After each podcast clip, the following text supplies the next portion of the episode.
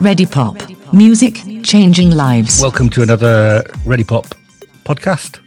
This week we have our fellow Team Ready Pop members, uh, Pete and Yusuf. Would you like to say hello? Yes, indeed. Hi.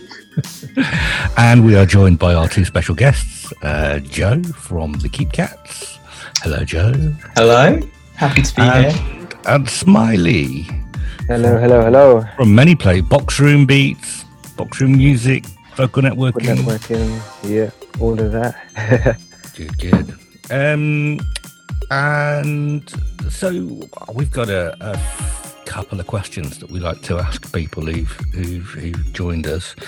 Um, and uh, the first one is is the one that most musicians hate, and we'll ask each of you individually just to tell us what what kind of music do you make? So let's. I'm going to start with Smiley. Um, describe, describe, the music that you're making at the moment. How, how do you describe it? How do I, do I describe it? Um, it's just a bit of everything, to be fair. Um, R&B, hip hop, grime, trap, um, this new wave drill type stuff that these young cats are listening to at the moment.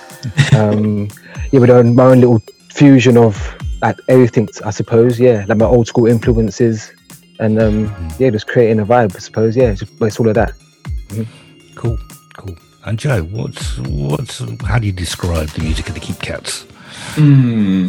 Uh. Well, the music I'm making right now, um, it's uh, I guess I'd describe it as kind of new wavy, sort of experimental indie pop kind of stuff. It's it's sort of just um, I don't know. I, I'm sort of just you know lockdown and all. Got so much time. I'm just splurging every like every single idea that comes through my head and whatever comes out comes out. So I don't really know necessarily how to describe it that accurately. It's just sort of a splurge of like guitar pop kind of stuff. I don't know. That's the best way I can describe it. When I was listening to to Broken Bones, um, I could definitely hear that new wave hmm. Sound from the the early '80s. Seems to be to be permeating. Have you been listening to lots of The Cure by any chance? Oh, you got me. yeah, I, I, have. I have. Um, I would. I wouldn't say it was derivative. Right? It's not. It's not derivative. But I, I was like struggling. No, it's de- it's definitely inspired by. Definitely. Yeah, trying to like. There, there, was something in there, and I was trying to put my finger on what it was. that was. Um, well, I'm old enough to have remembered that stuff when it came out. So. so um, so the theme of our of our podcast, uh, as is the theme of what we do as Ready Pop, um, is is music changing lives, and that is our first question, really. Um, so I'm gonna I'm gonna start with Joe this time. Okay. Um, so how how has music changed your life? Well, I mean, it's because I've I've been um, into music since as and in, into making music since as, as long as I, I can remember. So I've sort of it's been a consistent consistently big part of my life um, for my whole life pretty much for as long as I can remember. So it's not necessarily that it's changed anything so much as it has just sort of been the backbone of my life and um, I think it's sort of um, if I was to talk about a change, I think I could um, I think it's I think it's um, not necessarily changed anything, but it's given me lots of opportunities to do things that um, lots of people don't get to do. Like it's given me um, a, the best form of uh, you know therapeutic creative expression that I could ever like dream of having, and especially you know performing on stage, um, the catharsis of you know get being able to get everything off of your chest to a crowd full of people who are loving it is just the most amazing thing, and I'm so thankful for it. So I think that's probably the most notable thing that uh, I think music has done for me. I guess I'm not, I'm not really sure if that answers the question, but it's interesting because just looking at you in the little Zoom window, I can see that you're surrounded by instruments. Yeah, so, my little heaven. Um, yeah, yeah. exactly. So when you're making when you're making your music, how are you, how are you making it at the moment? What, what are you? Um, I'm making I'm making it all in this room. I've got um, I've got Logic on um, on my laptop, and uh, I've got some mics uh, that me and my dad have collected over the years. Um, and yeah, so I just sort of do everything in this little room, um, which is which is really really fun being able to because because I'm I'm in my house right now, so it's really great to just be able to the minute you get an idea, get it recorded and. Um, yeah, so I'm doing a lot of uh, studio writing as well, um, especially since lockdown. Um, whereas before, I'd sort of write songs with uh, gigs in mind and with, um, you know, how's how's it going to play with an audience. Now it's sort of like I have an idea, I can just come in here and just start recording and just like follow it wherever it leads. So that's kind of what I'm doing. It's really fun. So it, it is really interesting talking to to artists like yourself because um, obviously there's been a huge change in in how music can be can be played and listened to Mm. over the last 12 months and that is i suppose that's that's one big thing yeah. how how do you think something like what's happened over the last 12 months impacts the way that you write music and the sound that eventually comes from it how do you think it's changed by lockdown i suppose Um, I think I think it's uh, well. I, I I mean I think I've grown as a songwriter more in these past twelve months than I have in you know all the years I've been making music, which is I don't know like over a decade or something. And I think it's because um, having that distance from and, and, and don't and don't get me wrong, like playing playing live and live gigs is you know it's it's incredible. It's incredible, and it's you know my favorite is my favorite thing. But having distance from that and having space from that um, really gives you a chance to sort of think about why, well, not not just how you're making it, but like why you're making it, and you know what you're making it for. Are you making it for an audience, or are you making it, you know, out of curiosity to see where the song leads? Are you making it, you know, uh, therapeutically for yourself? And I think um, the latter has definitely um, you know sort of taken over as the main part like now and especially with the 12 months you know being really hard on on, on everyone um, people are going through a lot right now. A lot of people are going through a lot and i think a lot of art is um, being made right now as you know a way of of coping with, with what's going on. And i think that's um, made my music um, more i think that's made i, I know that's made my music um, more genuine over these last 12 months and i think more more honest. And um, i think i'm more proud of the stuff i've made during lockdown than i am of anything i made uh, uh, prior to that so it it really has affected my writing Smiley. Hello. How's music? How's music? What What's the impact of music on your life? Um, well, it's, yes, it's always one of them cliche sounding kind of ones because I feel like it's just a part of me. So yeah, like same with Joe. It's from young, I've just been into music, but um, as far as it changing my life, I think it's more just growing and getting older through the whole thing and understanding that this is actually a part of me and something that I just naturally feel like I'm I'm supposed to do, sort of thing. You know what I mean? Um, yeah. So yeah, it's basically just that's how it is for me. It's just it's just a part of me, and I feel like I'm supposed to create music or be a part of music in some way or shape or form. when did it kind of really click for you then that it was something that that you that you could do and it could be your kind of your main thing i guess when did that Um, finally happen you went okay i'm, I'm going to do this or was it just all an accident From from well, from very young, I just knew. I say very young, like maybe like 10, 11. I remember like discovering some sort of music production software, and just thinking like, right, this is interesting. Oh, these are loops. Oh, what's that? And then this is just the up arpeggiator. This is a bass line, and then I started to understand the language of the music production and like making things. So then after just messing with loops, I kind of wanted to learn how to actually create my own melodies from scratch. So then I discovered um, it was called Fruity Loops at the time. I was about 13. So from then, that's when I really understood, as in like music production, and that's when I felt like, oh, okay, yeah, I like this. You know what I mean? And obviously that was during the time of like, like say UK garage, that sort of era. Yeah. So a lot of the sound was kind of like kind of raw and experimental. So um, it kind of allowed me as a young person to not feel like I'm overwhelmed by trying to create a sound or a piece of music that has to sound like really raw produced because we had garage that was kind of like really simple and basic at the time. So um yeah, so that kind of just got me into it. And then I feel like after going to college, um, I didn't really do too well in college, but you're going to speak about that. I went to college for a few years, studied music, and then um, I think when I was 21, I remember getting my first sound card and a microphone after going to a friend's house and seeing literally that's all you needed to be able to just record yourself. And it was like, right, what? Hold on, all you need is a microphone and a sound card. Like this is crazy. So for my birthday, I literally got um, a sound card and a microphone, and I think from then, when I started to like engineer and produce like stuff for me and my friends, that's when I felt like, yeah, this is what I want to be. This is this is the path. This is me. I'm going to be like Dr. Dre. I'm going to be the next P Diddy or sort of thing. You know what I mean? um, and I feel like it's kind of just stuck from there. And I feel like the passion that I've always had for music and getting better at producing it over the years as well. And um, obviously, same with Joe, the experiences I've been luckily and fortunate to have, and um, the places I've been and the shows I've done as well, it's kind of just helped and kind of cement that feeling like, you know what, I actually can make something out of this. It's just putting your work, the work in, and trying hard enough and trying to be like whatever that small percent is that actually make it out of the millions. You know what I mean?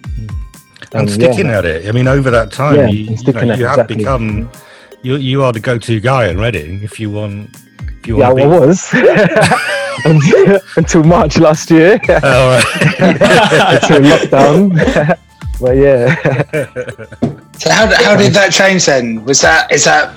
I mean, were you still able to continue producing through lockdown and things? was it? Were you still working collaboratively, or was that? I was still like producing, like making music, like for myself as I would for fun anyway. But having the studio allowed me to connect with a lot of the artists in the area, and it kind of helped me just like connect with the the scene, the new the new scene that's that's changing as the music's been evolving, and um, just yeah, it's just a new a new side of things other than just literally making the music. Actually sitting down with an artist and trying to like produce each of their songs from scratch and teaching them a few things along the way. So like doing that for like X amount of years kind of is what led me to have that sort of position and that sort of title in their area of being that go-to guy.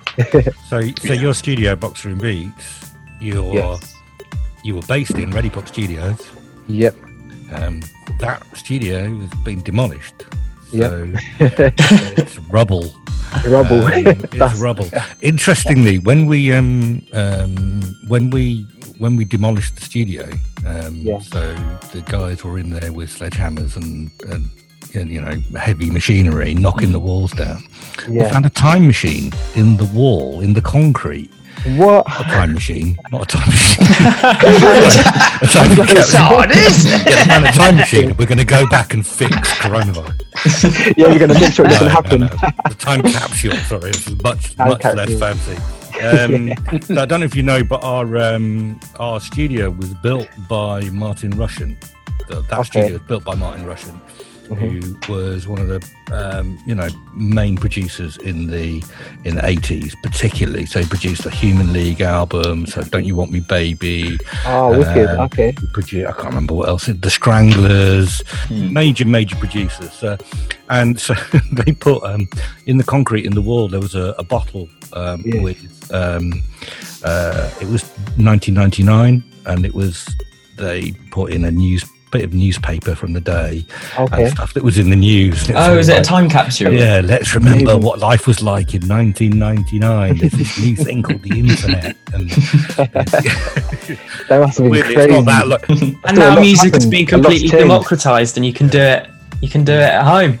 Yeah, you can do it on your mobile phone. You know what I mean? Yeah. So it's And you, you haven't even seen it. You know, we've we've got a new studio to introduce you to at some point. You've not even seen it. Yeah, I know. Yeah, We've barely been in it. To get in there. Yeah. Um, so d- just leads us a little bit. We've sort of t- touched a little bit on you know the last the last twelve months or so. So Joe, what's you know has has what's life done to your music making? you know dur- during the during the first lockdown um there was just like a lot a lot of um political polarization and um a lot of friction going on around me in ways that I was very aware of and very much um affected me. And um so my music became really quite uh political um at that point. Um but uh as um as lockdown wore on and wore me down, um, it all it all just um, uh, started to become a sort of expression of I don't know my my sort of more mental struggles and my more personal um, internalized kind of experiences. So I think it went I don't know life, life sort of took it from being quite political to becoming a lot more personal. Is that reflected in the songs that are, that are coming out then, or? Yeah, yeah. Um, the song, well, the single that um, uh, I released last, uh, "Broken Bones," was um, was uh, a more political one, um, and it was about uh, the struggles that um, trans people go through, um, and also how that sort of goes hand in hand with um, the more sort of toxic elements of masculinity that get, um, you know, praised and normalized, even though it's just detrimental to everybody involved. Um, and I've I've been sort of surrounded by that for quite a long time. So that was sort of where the political and the personal kind of met for me. Um, and yeah, I, I, think I think it will be reflected um, in uh, in the songs coming out, sort of the journey that I've been through this lockdown. Because you know, each song is like a like immortalizing a bit of your life and a bit of your experience mm. in like a three minute audio clip. So you know, as you listen to them, you'll be able to I don't see where I've been. As the keep cats, mm. what what is that? What is the keep cats? so the, the, the key. So well, basically, I've al- I've always been um, a very. Uh, it, it's always been sort of very much um, my creative project, and um, the keep cats is is the three people around me who just give me so much support and so much help and you know whatever I need, they're there for me, and uh, musically speaking, and it's um, so so yeah. So this so uh, since lockdown, I've had to um, record without them and um, do more stuff without them. But I've always sort of been the one who writes all the songs and all the parts, so it's not been too different. So um, yeah, that's what Keep Cats is just, mm. I don't know, me and my friends playing music. Yeah. um, on that as well, so obviously to me, you know, you've been a live band for a long time since you were very mm. young and extremely good one, and you played the festival many times for us now. Um, how are you, how are you feeling about sort of all these new things and all of this, um, the songwriting that you've done now and how that's going to mm. come across live?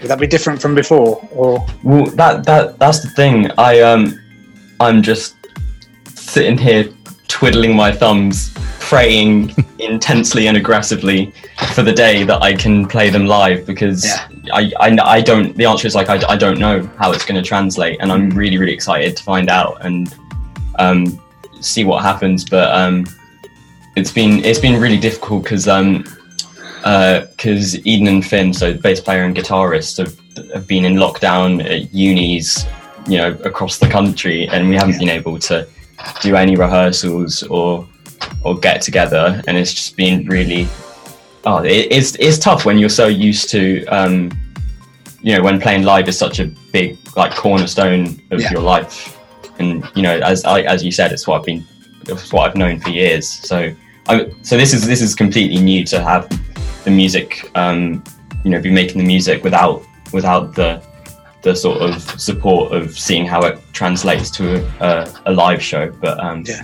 so I don't know. I don't know what's going to happen, but I'm, I'm excited to see. So I, I suppose it's in, in, a way, you know, perhaps Smiley, you're more used to working in that kind of way. You know, as a solo producer, yeah. you know, being being in your bedroom knocking out beats or whatever. Yeah, that's where it came from to start with. It's been like that, yeah. And I'm, yeah. I'm an only child, so I'm just used to just getting on with things by myself anyway. So yeah, that's just that's the that's the best bit. To be fair, in fact, I find it hard collaborating with other producers. It's not like we don't get along, but I find it hard trying to let like maybe let our ideas go together. But I think it's more of an ego thing. Like I might feel like oh, I want to do the melody, then they'll be like okay, let them let them let them do the melody. But then mm. I might hear it and be like oh, I don't know about that. I wouldn't have done that. But there's part of me that's like, oh, I just want to make the beat by myself because I already know the kick needs to be like that, the snare needs to be like that. You know yeah. what I mean? And automatically they might come in and so sometimes I just yeah, I'm just used to being by myself anyway. I, yeah, I prefer it that way. Honestly, yeah. and, and how has sort of life in general affected and changed your music over the last, or however, really?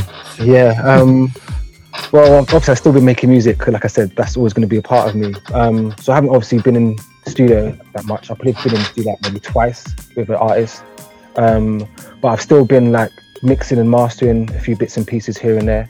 So some people have either like a home recording setup, and um, and the first few months of lockdown, I actually did a couple. Um, what's it called? You know, when you have a remote setup where you go into their thing and help them set up their their recording equipment or whatever, and then help them record their tracks. Before lockdown, you were with with vocal networking, and as a producer, working with a lot of young people.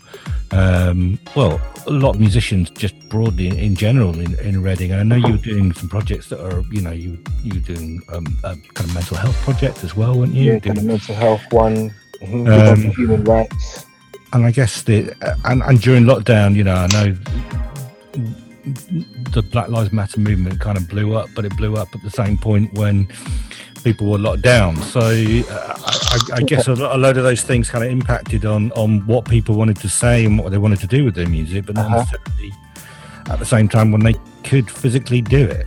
I suppose Mhm, that's been a been a challenge, really. Yeah, yeah, definitely.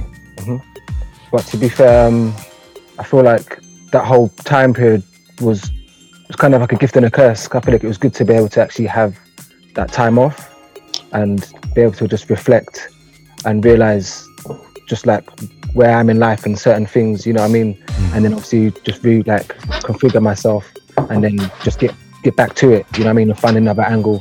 Like I said, I don't know how long we're going to be in lockdown for, so let me just focus on me. Let's see what I can produce and actually get out there for myself as a, as an individual, rather than just being the engineer or the guy behind the desk in the studio. You know what I mean? The, the unsung hero of however many songs you might see on YouTube and Spotify.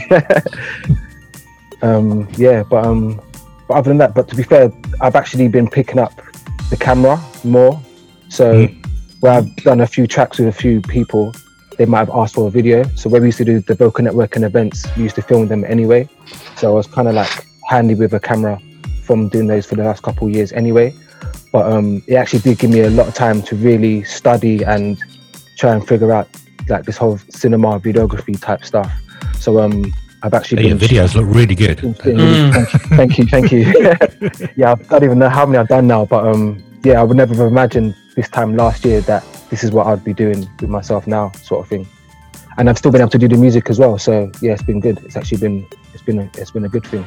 And I think we we talked about this like in our last podcast, but um, I think maybe the fact that you do so many things is quite a good example of just how adaptable musicians are. I mean, you've you've basically had to go out and do your own video and do other people's video, do the production. You've you kind of and the marketing Yeah, for real. stuff I see with boxing beats and vocal networking, you you're going through the whole process that would normally be done by a whole team of people. And I suppose lockdown means that's even more the case. And I think it's probably the same for Joe recording at home. There are there are kind of a whole host of, of new skills that, that I suppose you're learning and picking up. Yeah, hundred percent, definitely. Mm. And I feel like from the whole studio um, experience, I feel like back to the original question about how has music changed your life. I feel like that's where I've kind of realized when I first got into music, I wasn't so much trying to be like like a superstar MC or a rapper or anything like that, but there's a level of fame or success that you always just aspire to to achieve from when from your music when you first get into it.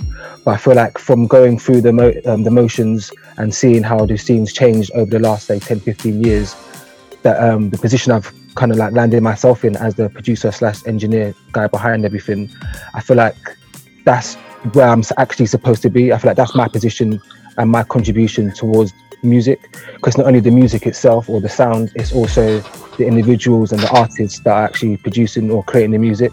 Because I feel like when we when I work with certain ones, I connect with them in a way to the point where some people now have hit me up saying, "Have you got studio yet? Is the studio open?" And they're telling me things like they haven't been to a studio since I last recorded with them because they don't want to go anywhere else. So I'm like, right, like I get it, you know what I mean? So I feel like to me that's that's what it is. Like I prefer that feeling and understanding that my purpose is like it lies there basically. So, um, in terms of you know, we're going to listen to to some of your tracks in a, in a, in a in a little while. We're going to listen to some of your music so that so that those people who are listening can can have some context for for what you do. Um, but where do you think you're where do you think you're going next in terms of the stuff that's likely to come out and and what you see your your musical future be? Um, well, luckily, because of the restrictions, some people have obviously I don't know how they're meant to be sticking to them and whatnot, but some people have still been able to like record and create music. So because of that, I'm still able to then make my my my instrumentals, my beats, and still get someone to like record a good track on it. So then because of that, my music can still go out. So it still allows me to like chase that career, so to speak, of a producer. So um so yes, last since these last say six months, it's literally just been trying to like harness my production skills, um, tailor it to like this new sound that these young people are listening to or trying to um, create, and um, work with some more credible artists because I feel like I've been doing it for so long. Like I definitely know 100% that my sound is is good enough. You know what I mean? Yeah. So um, yeah. yeah. So things like that is where I'm, I'm basically that's my next step. How are you to- doing that now? How is it that you how are you building an audience for your for your stuff? Or is, is that through the collaborations or is it Um, does live does live performance feature in that or is it not really a it's a bit of everything really because since lockdown there's been a lot of these instagram live rap um, competitions and stuff. So there's been a few people that have, might have used my beats to like rap over on a competition and where they might tag me in something or mention me in it. That's helped a lot. Um, and like i said some artists have still been recording and putting music out so that's helped as well and um, obviously joined TikTok because I know that that's with these young people that that's another phase, not feel craze, shall I say? And um, the views are mad that I see on there. So I'm like, okay, so let me just try and use that as another avenue to just get some And sort of people- if people are- and stuff. if people are rapping over your beats or using your beats, where are they finding them? Um, they've been finding them from me directly, or I have a YouTube channel um, which is Box Room Music or Box Room Beats on SoundCloud. Um, yeah, and I think it's just a mixture of all of those things just circulating and happening all at the same time. It's just driving traffic from all kinds of different directions towards either my inbox or to my website or somewhere. You know what I mean? For someone to either be sending me an email or sending me a DM somewhere, sort of thing. Um, yeah, and also learning the marketing as well is helping like push that and like Google ads and things like that definitely help. and I expect it's it's interesting talking about kind of being on the scene a while and also kind of chasing chase amongst uh, younger artists and stuff like that. And I was wondering, I mean, Joe, you've been you've been performing for years, but at the same time, you're quite young. Um, and I was just wondering if if that kind of people kind of assume certain things of of, of people when they're younger, um, and particularly younger musicians might not know the ropes or may know the ropes. And I was wondering if if if it's a barrier for you or What being young? being young, or if or if you see it as an advantage, or if you see it as something. Well, I, I see it. It's it's sort of a bit of both because um, obviously you know when I when I was first starting out, which oh, I must have started doing. I think I think I did. I started doing gigs when I was like twelve, and my first gig in Reading was when I was thirteen at Rising Sun. But um, nowhere would put us on because nowhere did like um, under eight under 18s. Yeah. It was always over 18, so it was really hard to find places that um, would put us on. But that was sort of why I ended up being so heavily involved in the Reading music scene because it was it was like this magical citadel with loads of venues that do you know youth nights, which um, which is like quite hard to find and. Um, I, I, I think if if you go out and like put put on a good performance, um, you know, people will respect you, um, regardless of your age. You know, if you're trying your best and you know having if you're having fun while you're up there, um, I don't know. It hasn't hasn't been too much of a problem. The only problem's really been that um, you know, like I said, uh, it's sometimes harder to find venues that are willing to put on younger bands. But then on the flip side, I'm I'm really grateful um, because I feel like I've been able to get in a lot of practice playing live a lot younger.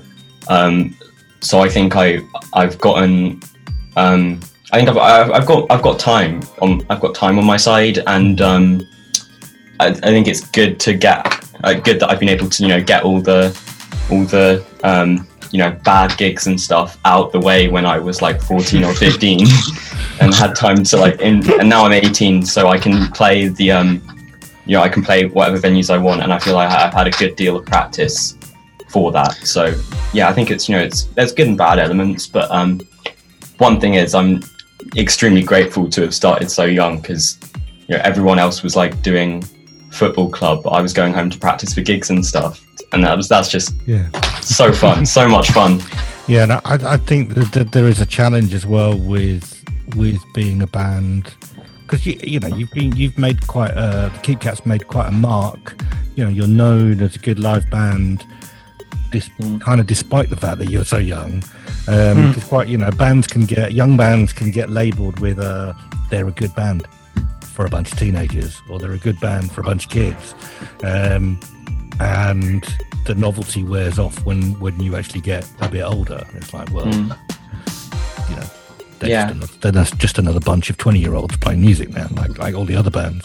um, but I think you, you've managed to kind of establish a name and and a, an expectation. Certainly from your live shows, that's that's the thing that everyone talks about. Well, I mean, you know what you said is exactly right. I mean, I I really um, ha- I always had a clear idea in my head that I di- I didn't want to be labelled. Like I, didn't want people to be, oh yeah, no, look at them, oh they're so young and they're doing all this and they're so young. Like I really didn't want that because I, I thought, you know, I, I want my music to be respected for what it is. I want my performance. You know, I'm going up there and performing.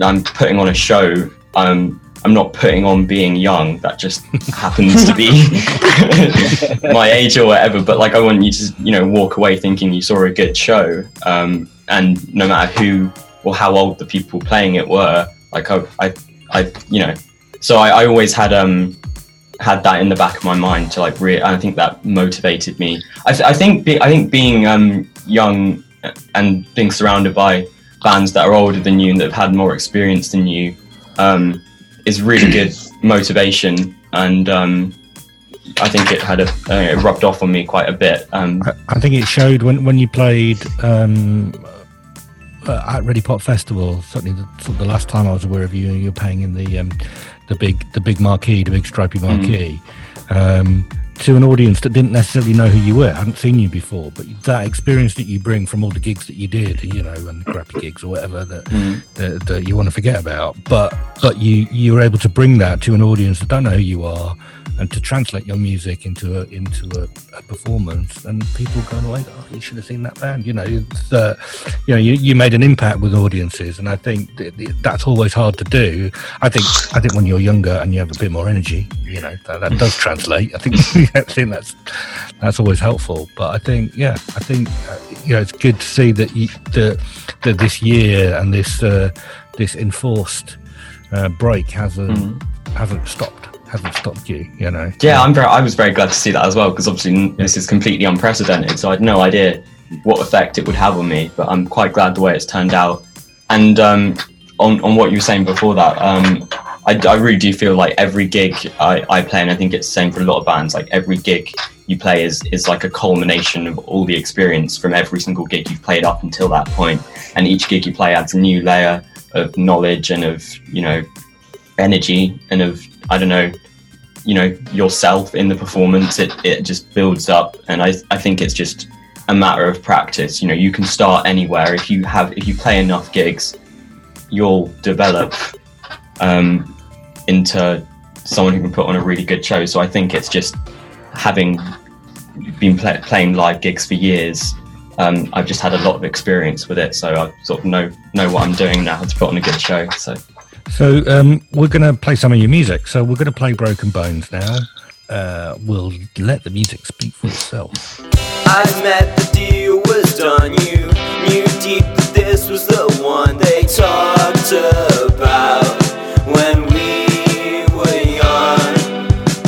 Her side is stronger than most, and you stay beside it till focus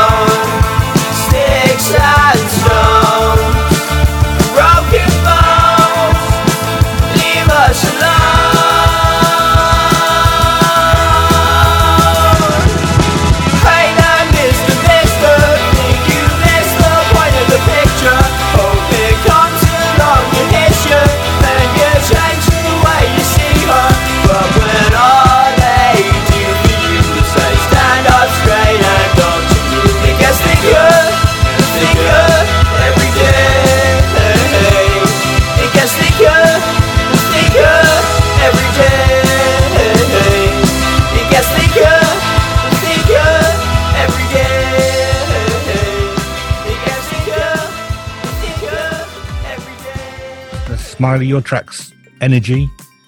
Um, is that something you produced recently, or, or Um, I can't actually remember when I made it. I released it last year, Mhm. but I made it maybe the year before. I think. Right, so something that's had a little bit of time, a little bit Yeah, of it's a bit time on it. different, Yeah, yeah. it's a bit different, a bit of a housey dance kind of vibe. Yeah, yeah. wasn't when I listened to it, wasn't what I immediately expected to hear. It's, Yeah, that's good. um, so yeah, it's Energy uh, by Smiley. As, uh, is this as as box room Box Room. music? Boxing music, yeah.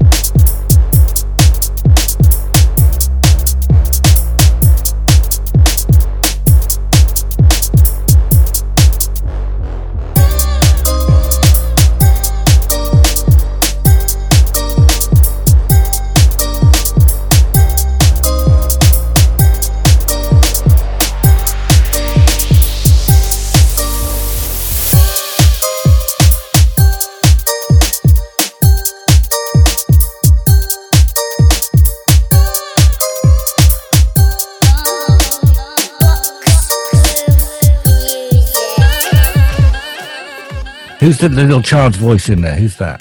Thank Oh, it's my, it's my son that says that one. Yeah, I got two. My daughter's done one, and my son done the newer one. Oh, thank you. Thanks a lot. I'm going to end it there. Thank you. All right, guys. Readipop. Music changing lives.